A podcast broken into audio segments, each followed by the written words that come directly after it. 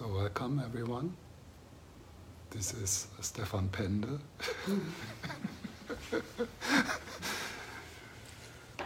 I have been coming to Göteborg since many years, and uh, we started to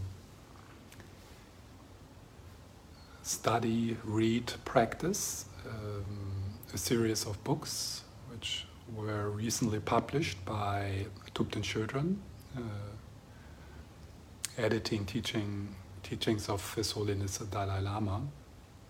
And we're in the first volume, which is uh, Approaching the Buddhist Path. And in that book, we have reached chapter 7, which is uh, a chapter called The Importance of Kindness. And we, uh, in our online uh, meetings, we have uh, read through that chapter, and at the end of the chapter, of the seventh chapter, there is the part about mind training. And His Holiness gives a short teaching on the eight point of mind transformation, a text by a master called Langri Tangpa, who lived uh, I think in the 12th or 13th century. It's one of the important texts in the Tibetan tradition, very short. It's just eight little poems. And that's what we are going to start with this weekend. And then we will move into chapter 8, which is, um, I don't remember the title of it, but it's an introduction into the Lamrim. Uh, the Lamrim. Lamrim is a Tibetan word, and it can be translated as the progressive path to awakening, or the progressive path of awakening, the step by step approach to awakening. And it is the way how, in the Gelug tradition of Tibetan Buddhism, the all the Buddhist uh, teachings are summarized and organized in a logical order and uh, this uh, body of text and of practices is meant as a preparation for tantric practice.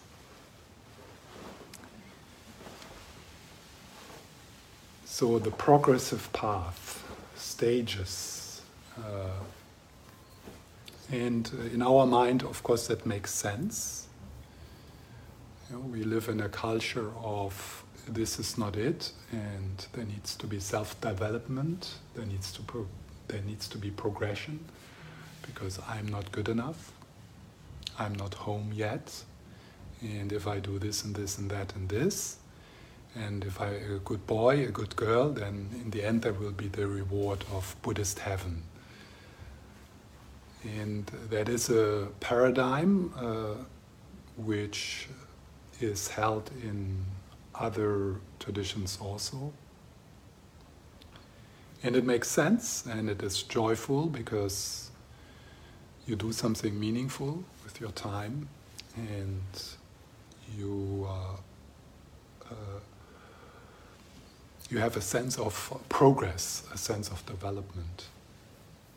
And these methods uh, to walk that path, they are time tested. so we are standing on the shoulders of giants.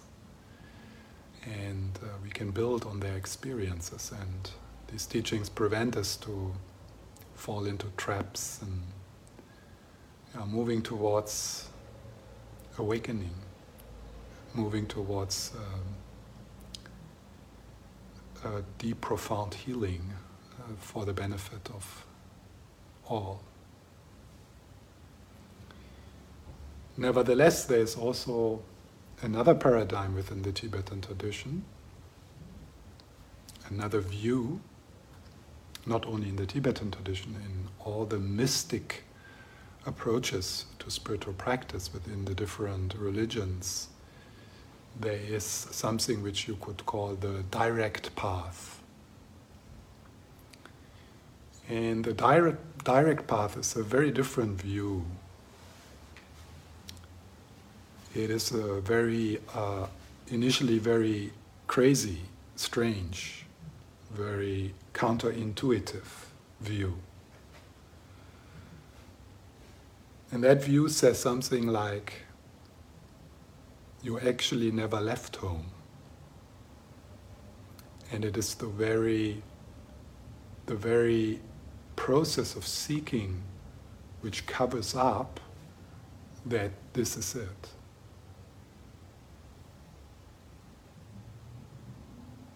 This is unity.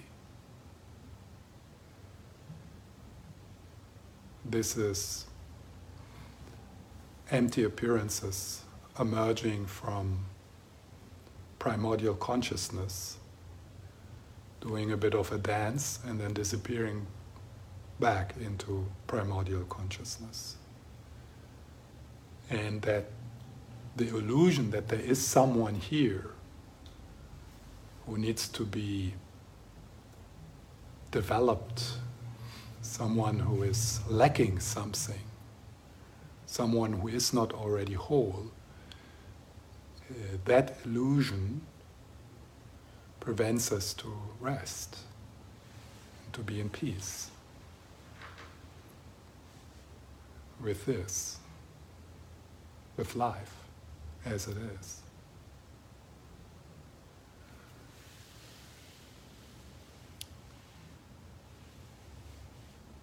Everything is already empty, unfindable, having no substance.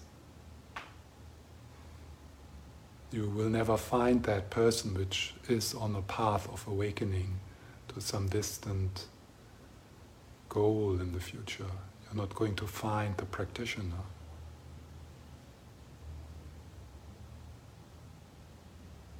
And the end of seeking or wholeness or peace is available to us in this moment. We are not lacking anything. Yeah, and then comes the narrative self with but. What's with my anxiety? What's with my physical pain? What is with my divorce? With my cancer? Yeah. So the narrative self is actually the illusionary narrative self because there's nothing behind that spiral, that loop of what about me, what about me, the self centered loop. There's nothing behind, there's nothing, there's not an owner behind there. It's just, it's just less than soap bubbles. It's made up. We are like a wave in the shoreless ocean of primordial consciousness, separating itself through the conceptual process of selfing, through the conceptual process of separation, to the cognitive process of me, myself, I. And that wave, which emerges from primordial consciousness, which is a display of primordial consciousness that solidifies that construction. And then we identify with it. And with identification comes the sense that you're looking from that place. So the kind of the, the wave in the shoreless ocean of primordial consciousness collapses into the center position from where you apparently look from, into a world which is separate from you. And then that poor wave, which never, which never left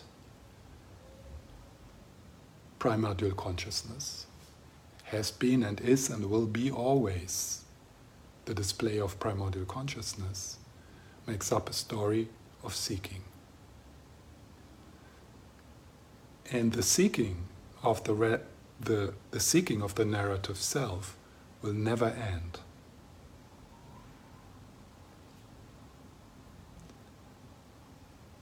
It will never say, never ever will say, you know what, living in Göteborg having food, having water, having heating, having friends, it's really good enough. I can relax. No! The narrative self, in Malmö, it's a bit nicer, it's a little warmer. Or up in the north, or with children, or without children, or with partner, or without partner, with career, or without career. And then, if we have unsuccessfully tried to find home, either in Malmö or in Stockholm or in Göteborg, then we find spiritual teachings and the same game begins, the same kind of seeking. The belief that there's a teaching, a guru, a practice which will bring you home.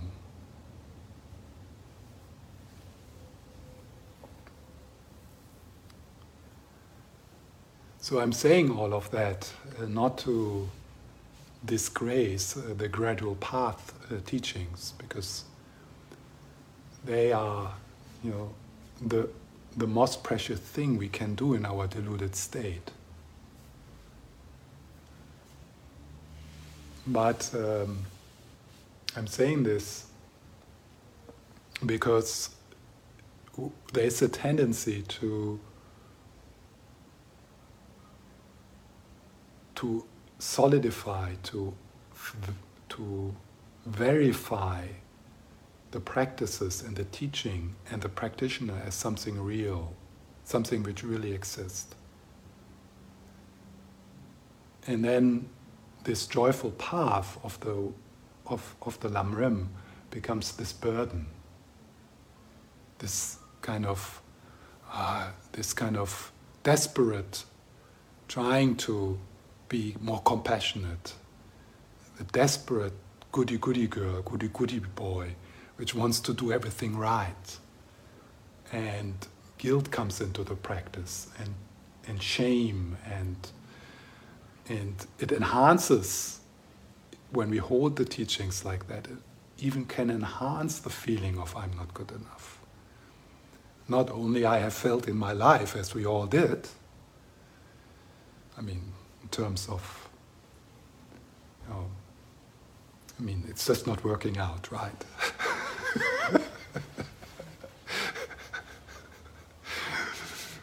uh, it's just one damn problem after another, and nothing really works.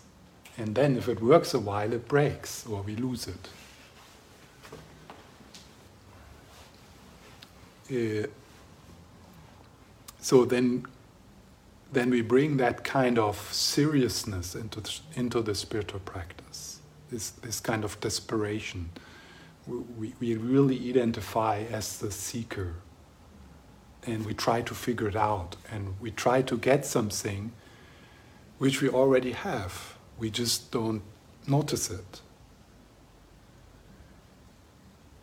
So I'm saying this uh, to, uh, right from the beginning, to um, to to open to create an openness so that we can appreciate the beauty of these teachings and the sacredness of the teachings and in the same time seeing that they are made up that they are placebos for illusionary people who have made up problems.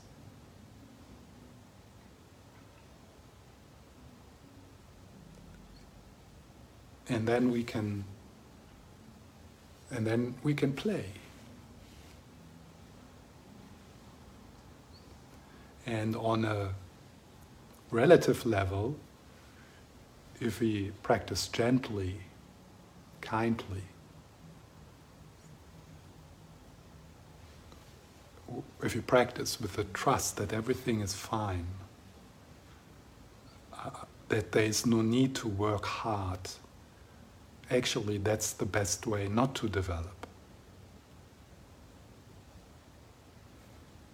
in the trust that only love is real and love will, will prevail.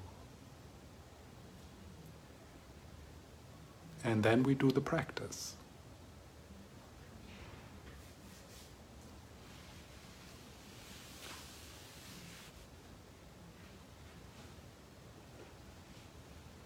So throughout the weekend, I'm not sure, but I might alternate a bit between the gradual path teachings and the direct path pointers.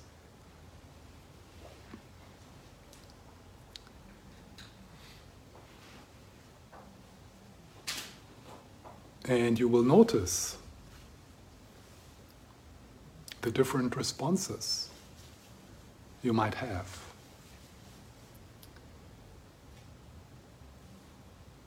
To these two views.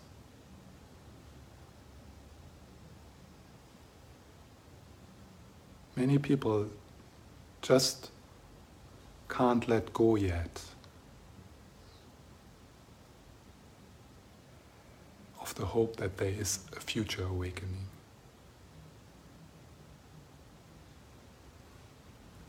So, for those people, gradual path teachings, preliminaries, things you can do, they need that. They, and it makes sense to them.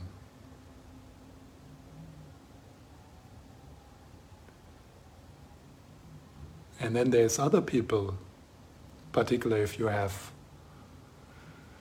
practiced in the gradual path approach, the progressive path approach for many, many years, who are just resonating with the message, which, which is this mes- message is undescribable. It is un, it's something you it's something that narrative self can't understand. Nevertheless, something in us resonates with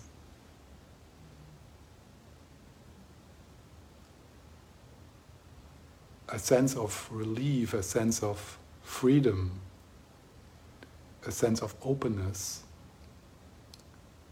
which is available, a sense of peace, which is available in this moment. A sense of oneness, you could say. A sense of, wow, I make this up. I can see how I make it up. I make up this, what about me? What about me and my problems? What about, what about me and my life? It's made up. It's a story. And other people, when they hear this, what I just said, they get upset.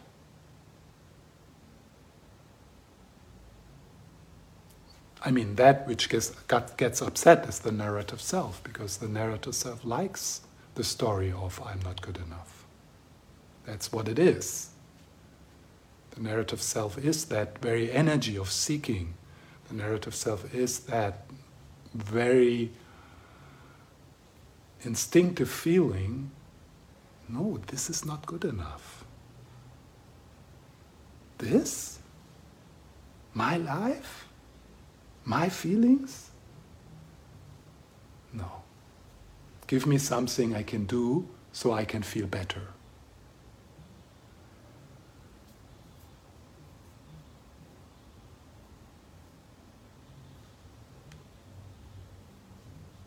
Yeah, and then we do stuff, and some of it makes us feel better.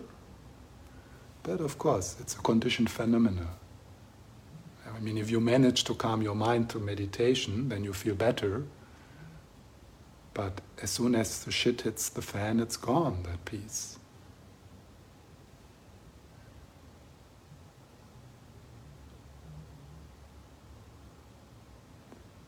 So just observe your own observation. And the fascinating thing within the Buddhist teaching is that the deconstruction of the progressive path is part of the progressive path. And I don't see that in that, in that way being present in other traditions.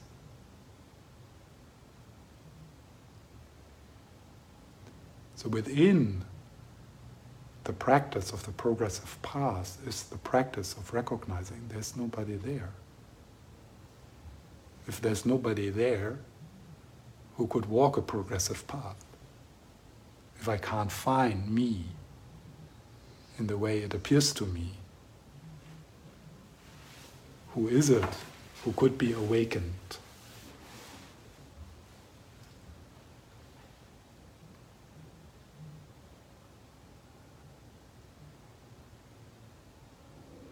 One way to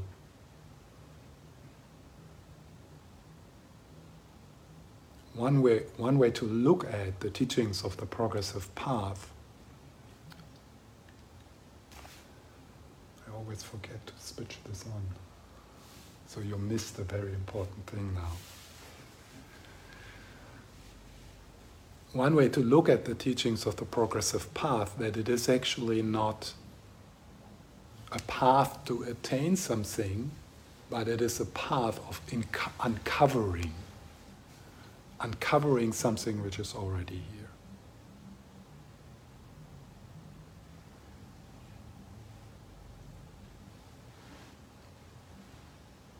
And I don't think it's. Uh,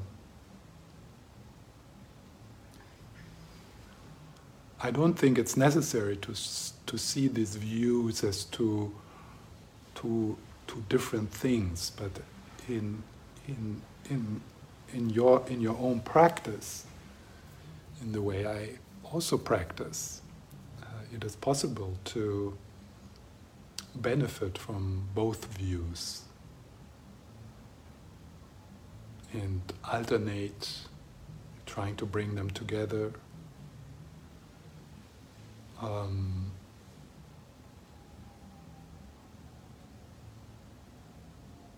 it's also throughout your life, you might notice that there's periods of darkness, of strong contraction,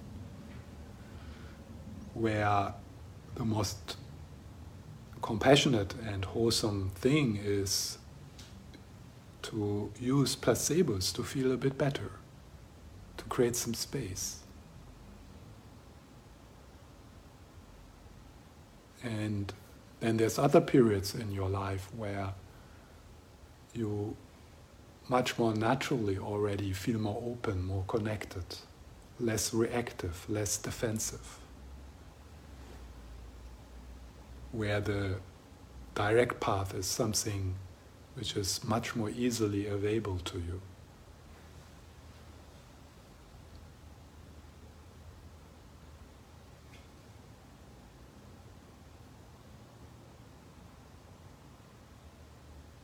and you will probably feel that there's periods where you are dr- more drawn or where gradual path practices and teachings just make more sense for you. You just it's just you feel drawn to that and then there's other periods where you where you are where you're just tired of the self-developmental project where you're just getting tired of seeking.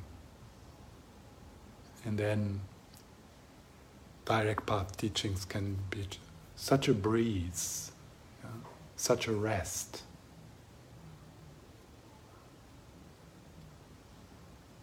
And then enjoying that, actually, the qualities you would want to develop in the gradual path that they are just here, that they are just radiating from that space which comes when you let go.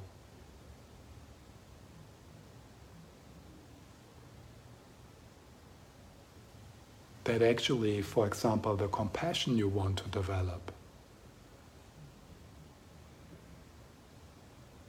is something that warmth, that softness is already here. It wants to emerge. It's not something you need, we need to cultivate.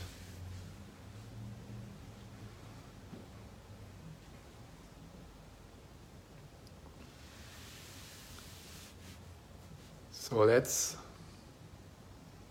sit quietly for a while and then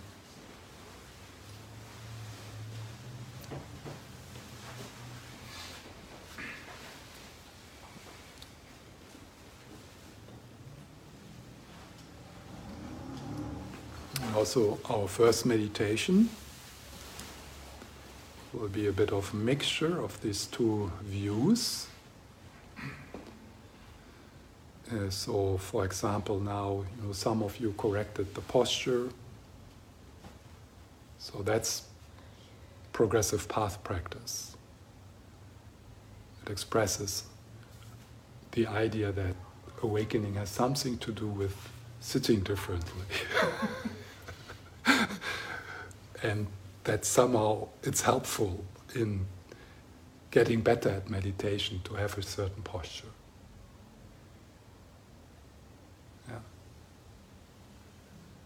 And, and then meditation becomes this event where something different should happen than what is happening. And then most of the time you're already in trouble.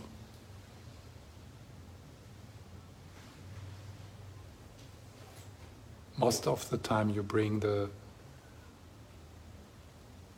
I need to work harder into it instead of celebrating what is, loving what is.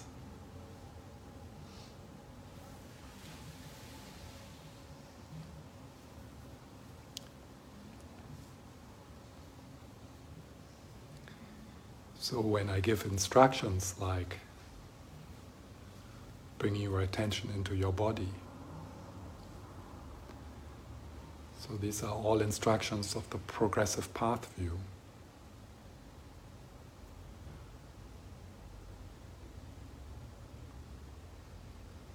And I invite you to make this shift from the head into the body. And if you like, you can close your eyes. If you keep your eyes open, they are relaxed with an open gaze.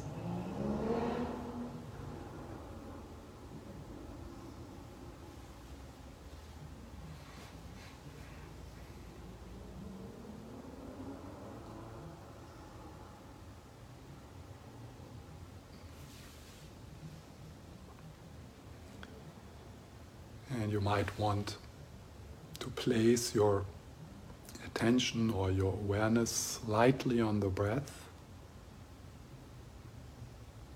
And with each in breath, you slide into the body or you drop into your body.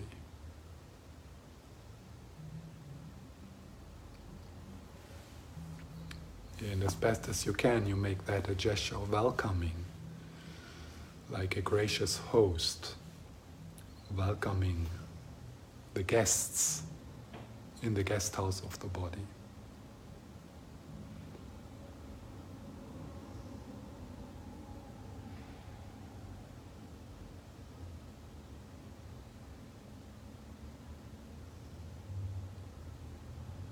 Notice how the floor or the chair carries you.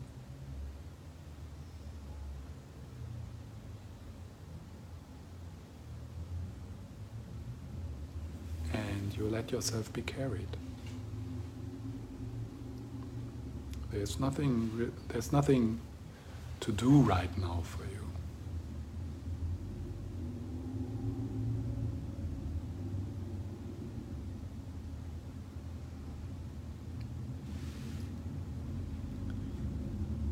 And then it might be possible with the out breath to let go of the control freak.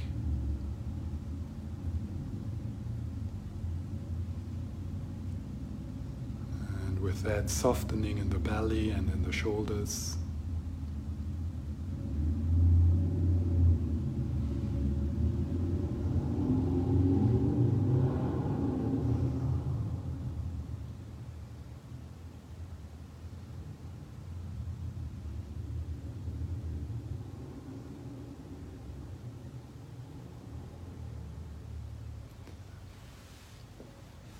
And there's nothing you need to think about right now.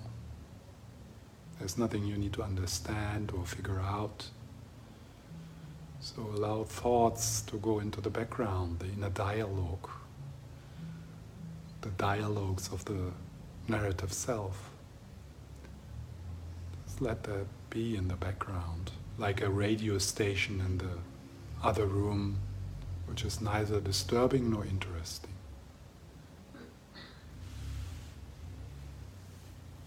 And instead, you slide back into the spacious, into the spacious aliveness of your body.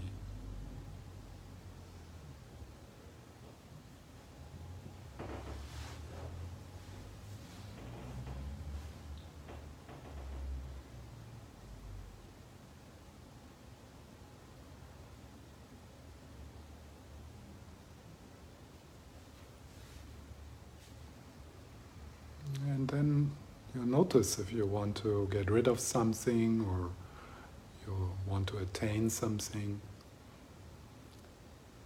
And maybe it's possible for you to relax the grasping as if you're opening a fist. And you find yourself more and more in present moment awareness.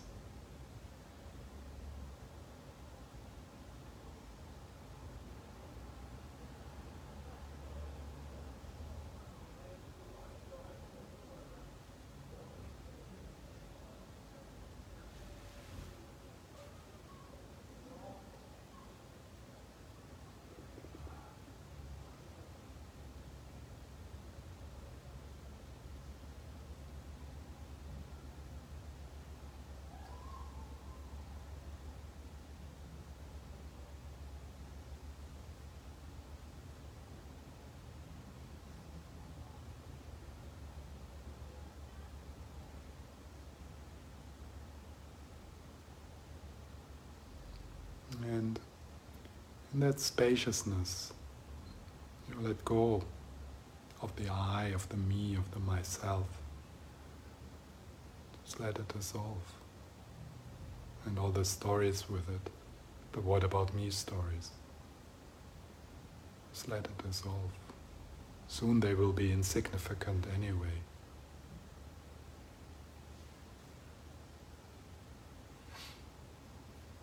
and just being here.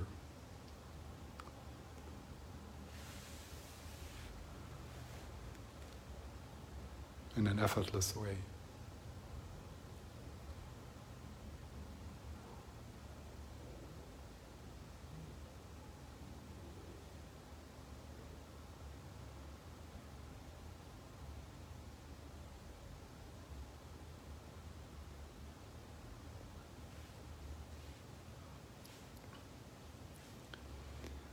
And whatever arises within that,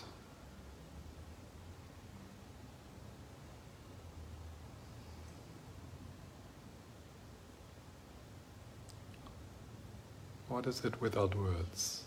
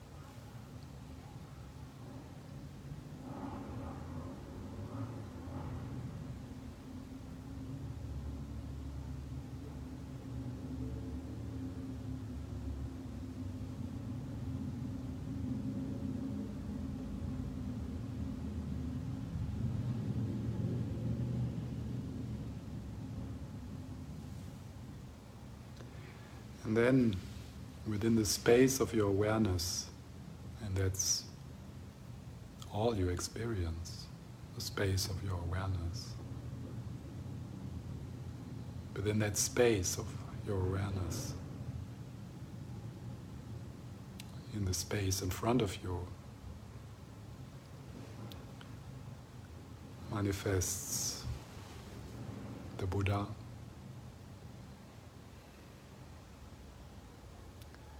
Or the Dalai Lama or Jesus or Tara or all of them.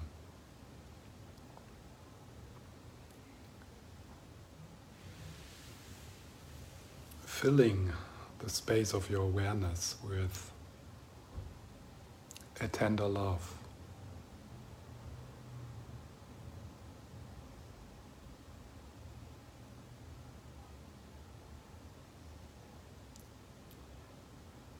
Uh, with the light of the loving gaze bathing you.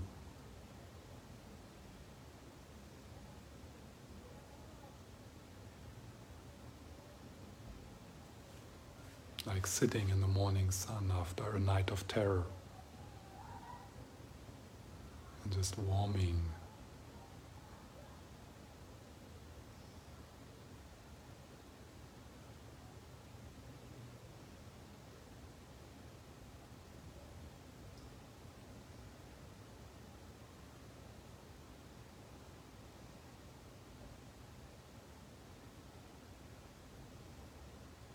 You feel their presence, you hear their voices, and there's even the scent of loving kindness in the air, soothing you.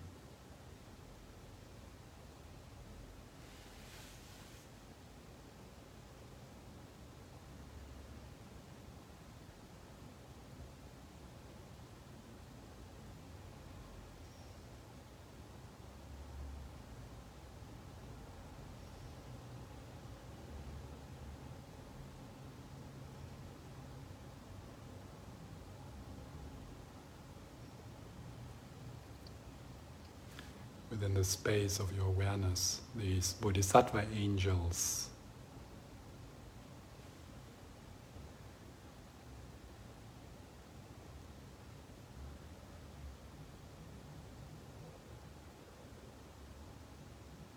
Fill that boundaryless space with essence love.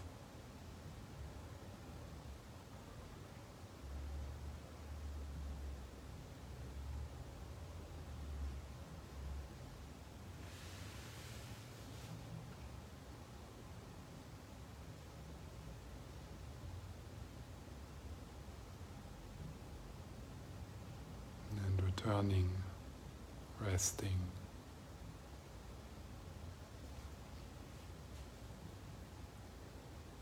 Allow yourself to be loved exactly as you are in this moment.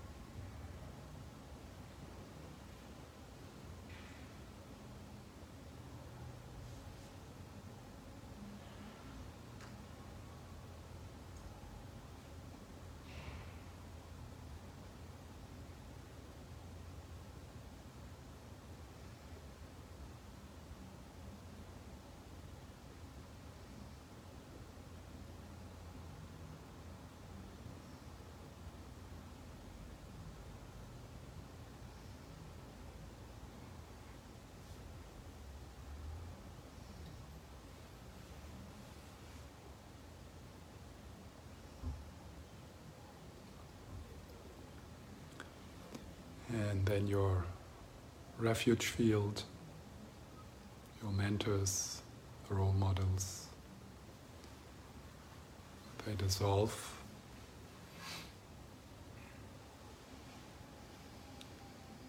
And their presence, their energy fills your whole body.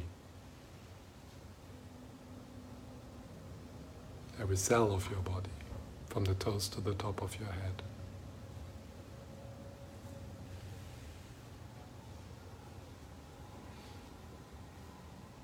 Allow the usual appearance of your body to, to dissolve.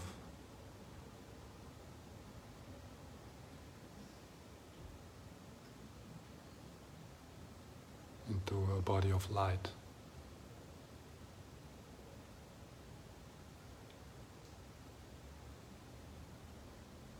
And you become aware of the Buddha within, the Tara within, the Dalai Lama within, the Jesus within.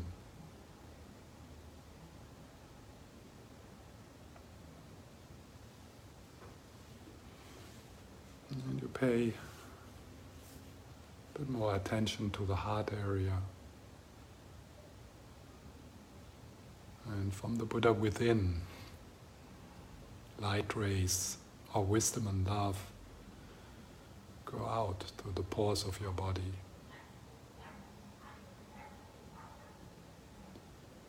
First, here in this room, from Buddha to Buddha, from goddess to goddess. Also to the people who are listen to this online.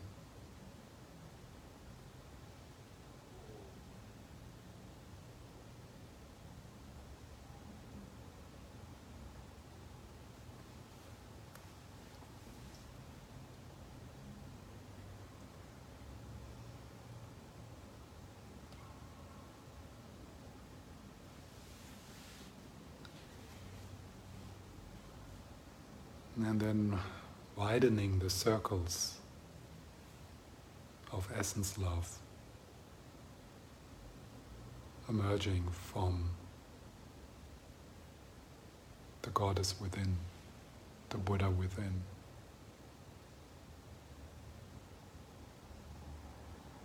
Into the past, into the into the present relationships and into the future.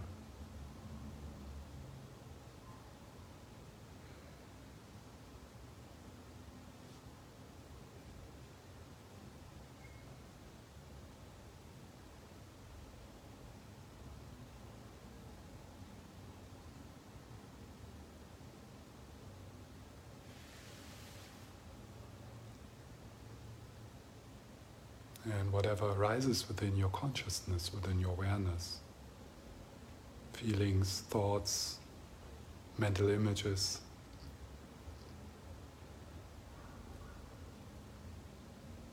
They are bathing in essence love.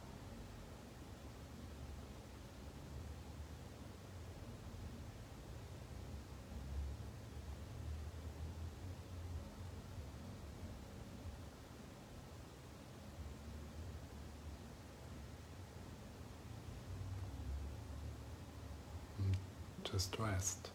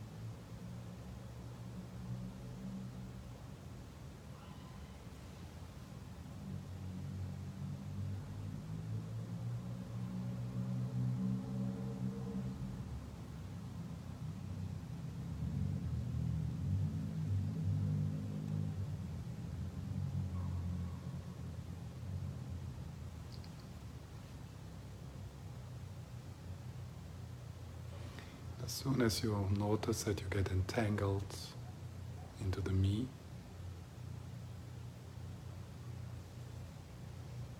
you make a backward step into spacious aliveness.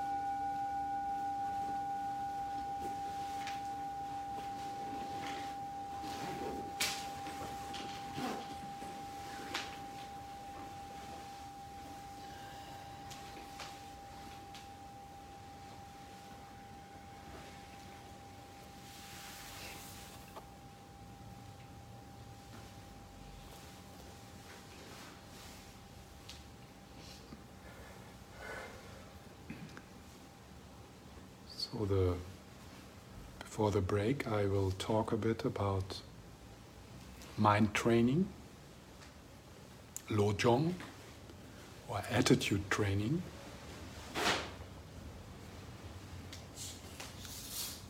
And since we are not so many,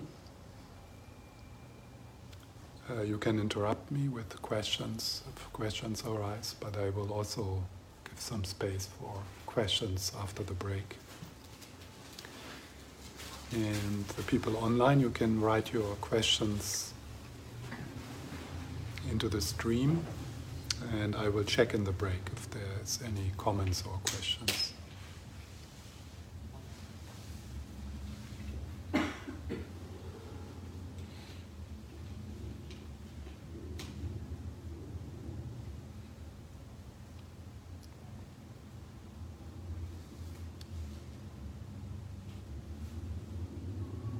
So Lojong. Lo is attitude or mind.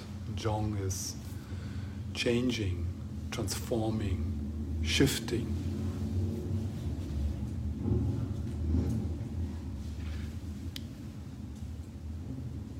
In Western psychology, this is also called reframing.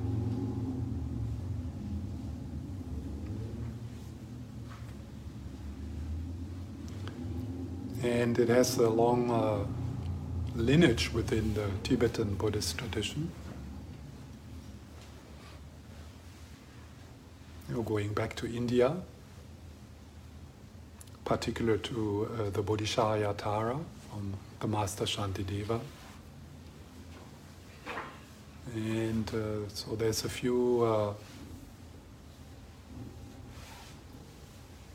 important texts within that tradition, but uh, many, many commentaries written on this practice.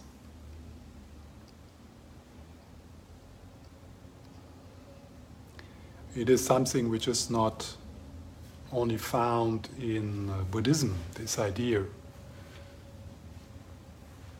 For example, there's the Greek philosopher Epicure, who wrote it's not what is happening in your life. No, it's not about what is happening in your life, it's how you relate to it.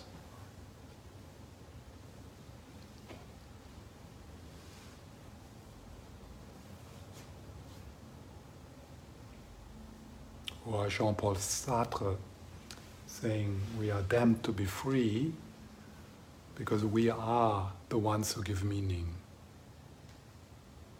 We have that freedom. And we are even free in relationship to our past. Not that we can change what has happened, but we can change what we do, what we do with it, what we make out of it. So in the Lojong teaching, we use actually the capacity to make something up beneficial.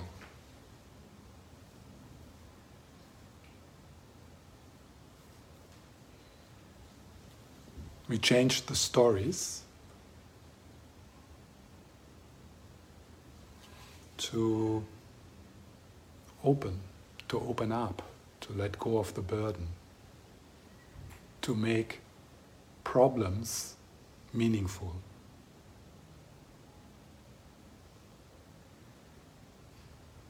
To make suffering meaningful.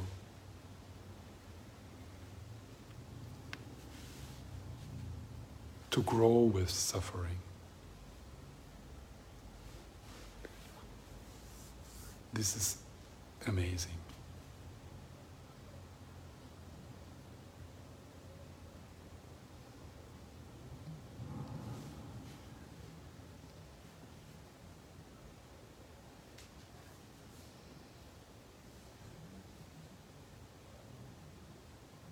we suffer.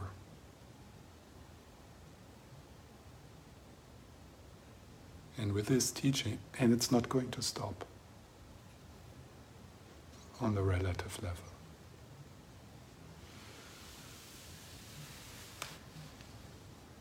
And the teachings on Lojong gives us the inspiration, the way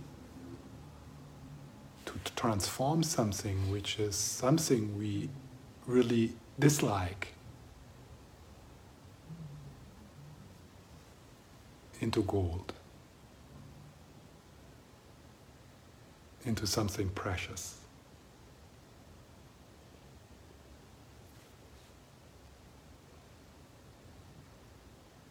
Now that's freedom.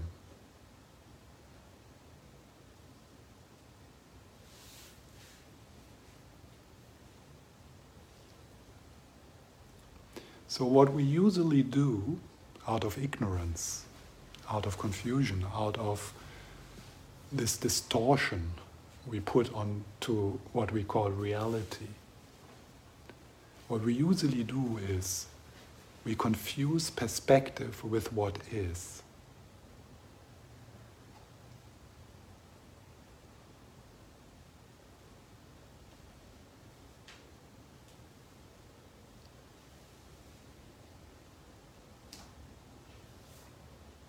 So we have a certain perspective to look at something, and we forget that it is just a perspective. And one way to check that, check that up is to ask other people what they think about the same thing. And then you will notice wow, this person has a different perspective. Yeah, but I'm right, because it is how I think.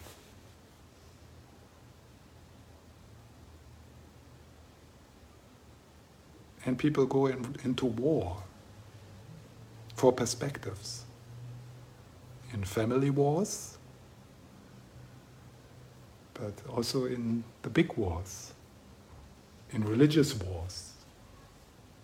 People make something up, that's their perspective, and then we feel, no, it is like that. For sure, it is like that. And you are wrong. That's why you're an enemy.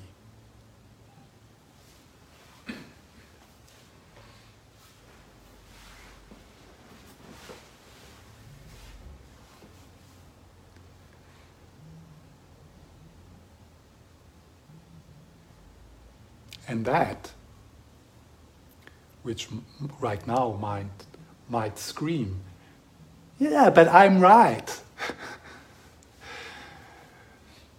The narrative self.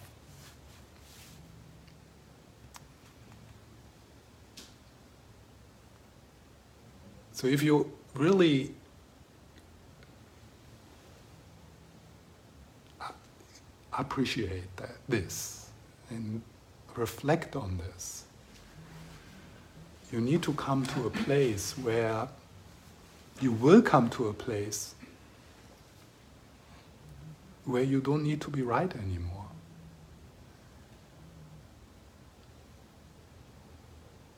Where you can still have your perspective and you can still like or dislike things, but you go lightly through your life. You don't need to be a smart ass trying to convince other people that you are right. You don't get upset when other people have other opinions.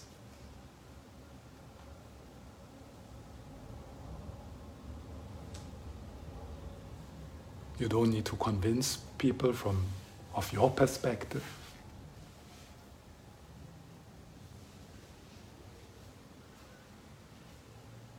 Instead of from that spacious way of living comes how can I help you?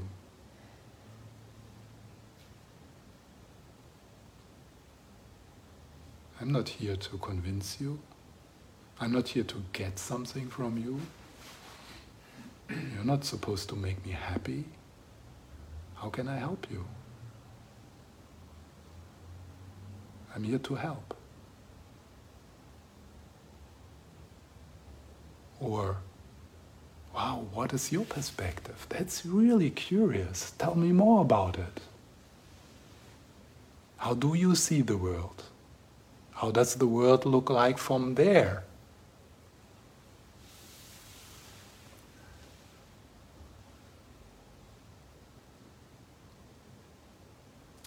So, this flexibility, this fluidity with perspectives, understanding the value and also the and and being and the sadness of different perspectives is so wonderful. Not many people can do that. Not many people can transcend their perspective and walk into the shoes of another perspective.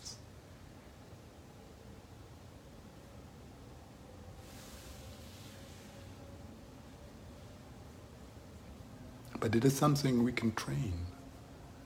It's something we can be curious about. At least we can start to question our perspectives.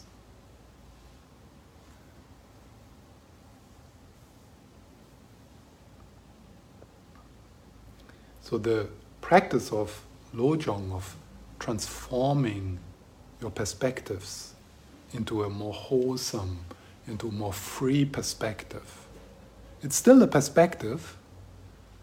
It's still not awakening. I mean, you can't you can't go you, you can't go towards awakening with lojong, because awakening is a transcendence of all perspectives.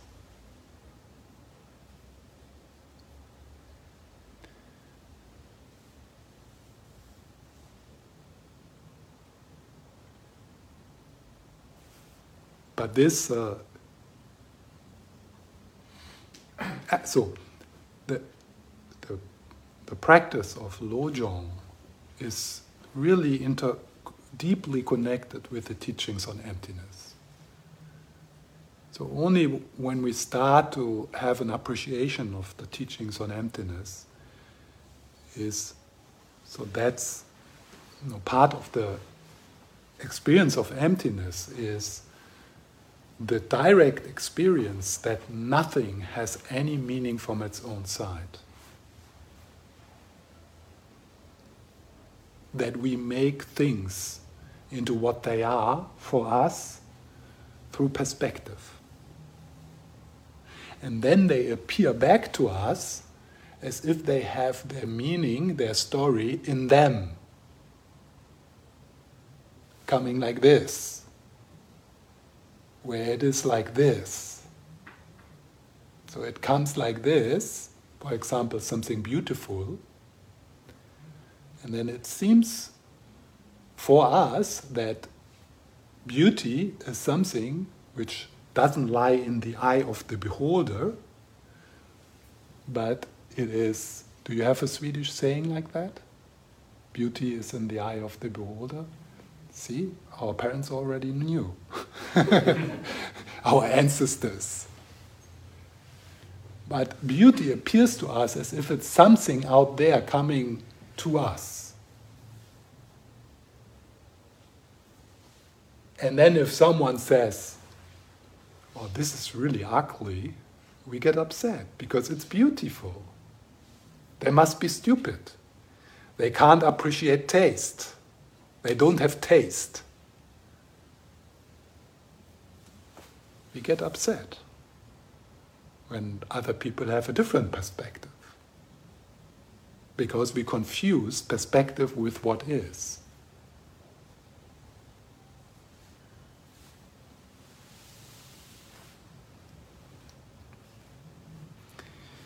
what the Lojong teachings particular emphasize uh, in terms of transforming our attitude is difficult people and problems.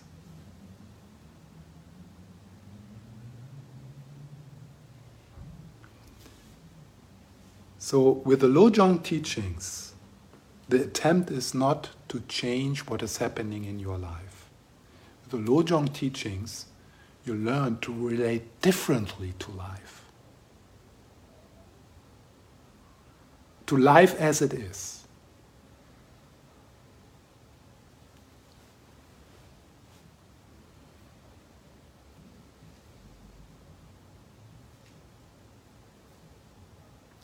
So much so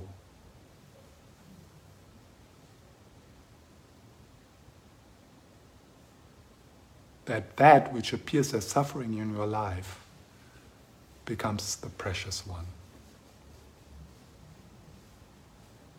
So much so that the most horrible asshole in your life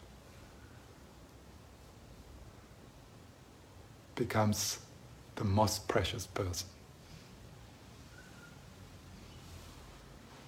So much so that you, in the evening before you go to bed, you pray, and tomorrow may I meet an even bigger asshole.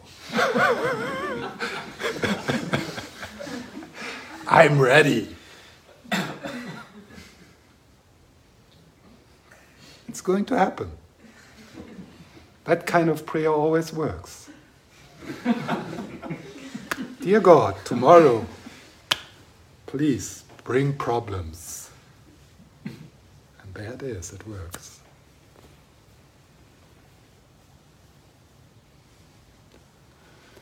So this is, uh, you know, seeing, uh, uh, you know, like if you think about some of the people who have hurt you,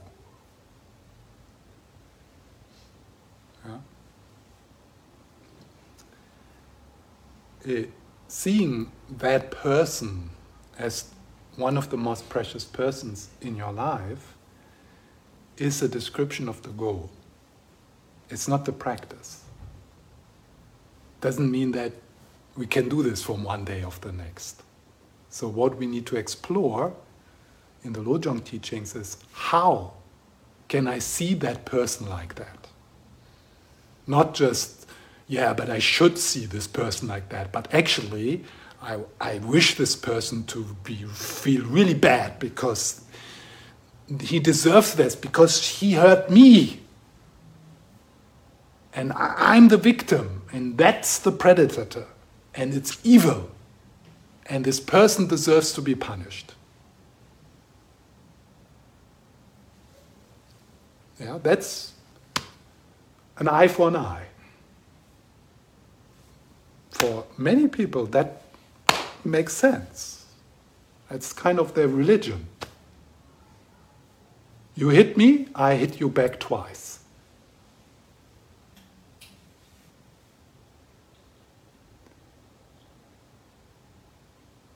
But to change the view you have on that person, it's not enough to say, yeah, I know, I should have compassion with that person. No, it's a, it's, it's a training, it's a development, and we need to learn the tools to actually see that person like this, not telling a story which you try to believe, some sentences. Yeah, actually, I hate this person and I want to kill this person. Yeah, but I'm a Buddhist and I should have. He was a mother in my previous life. So, this is important to understand that uh, a lot of the teachings, they are descriptions of the goal. Fortunately, that's in the Buddhist teachings, they don't stop there. They don't, they don't say, first rule is you should love your enemies. Yeah? How?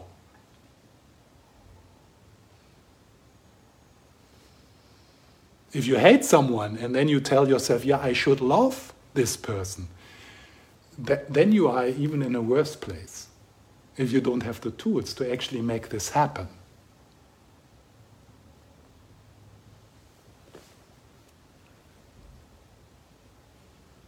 And the teachings on emptiness, they are crucial here.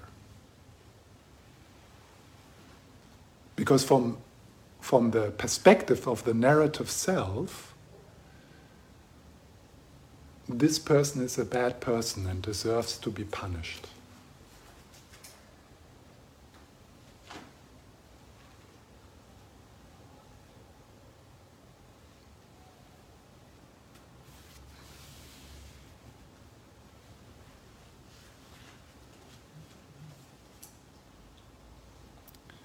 So, people and problems.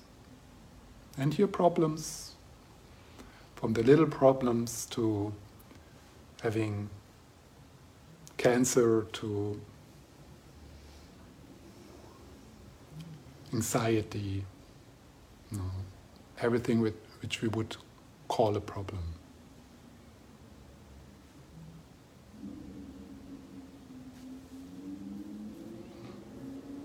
And then trying out different perspectives. Know, some of the suggestion within the Lojong teachings, they might not have, have set, they, they might not make sense to you. It, that might be a perspective you right now can't take, which is not open to you. So it is also for you, once you have understood, there's only perspective. And that perspective is created by me.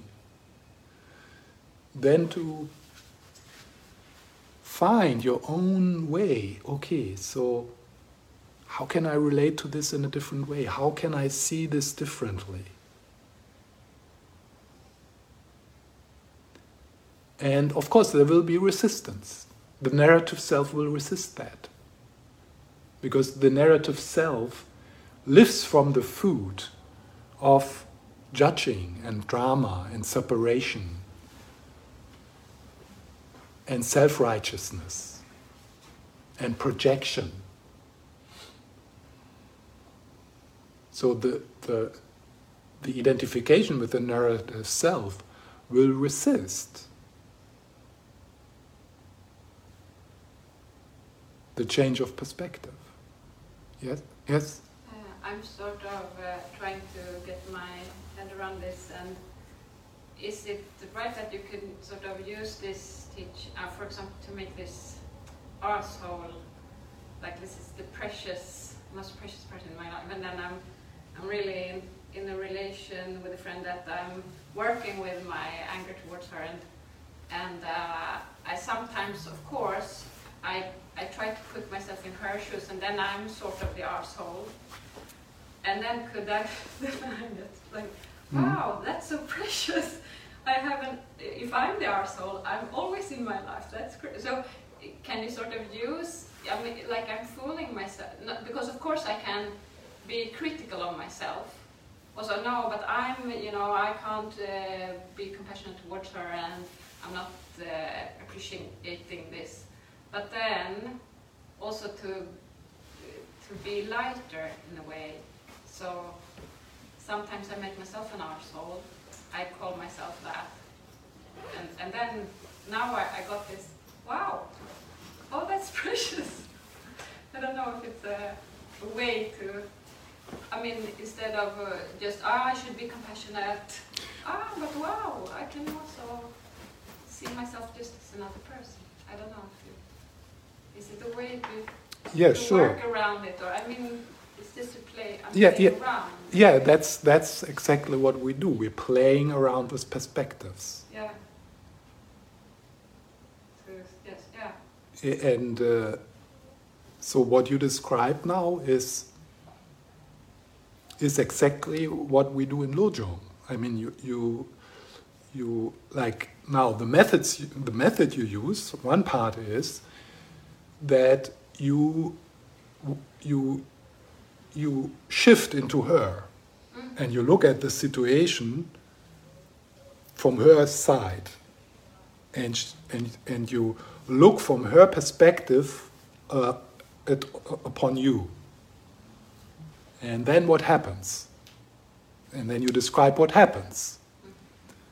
And then you describe that somehow through this shift of perspectives it becomes lighter.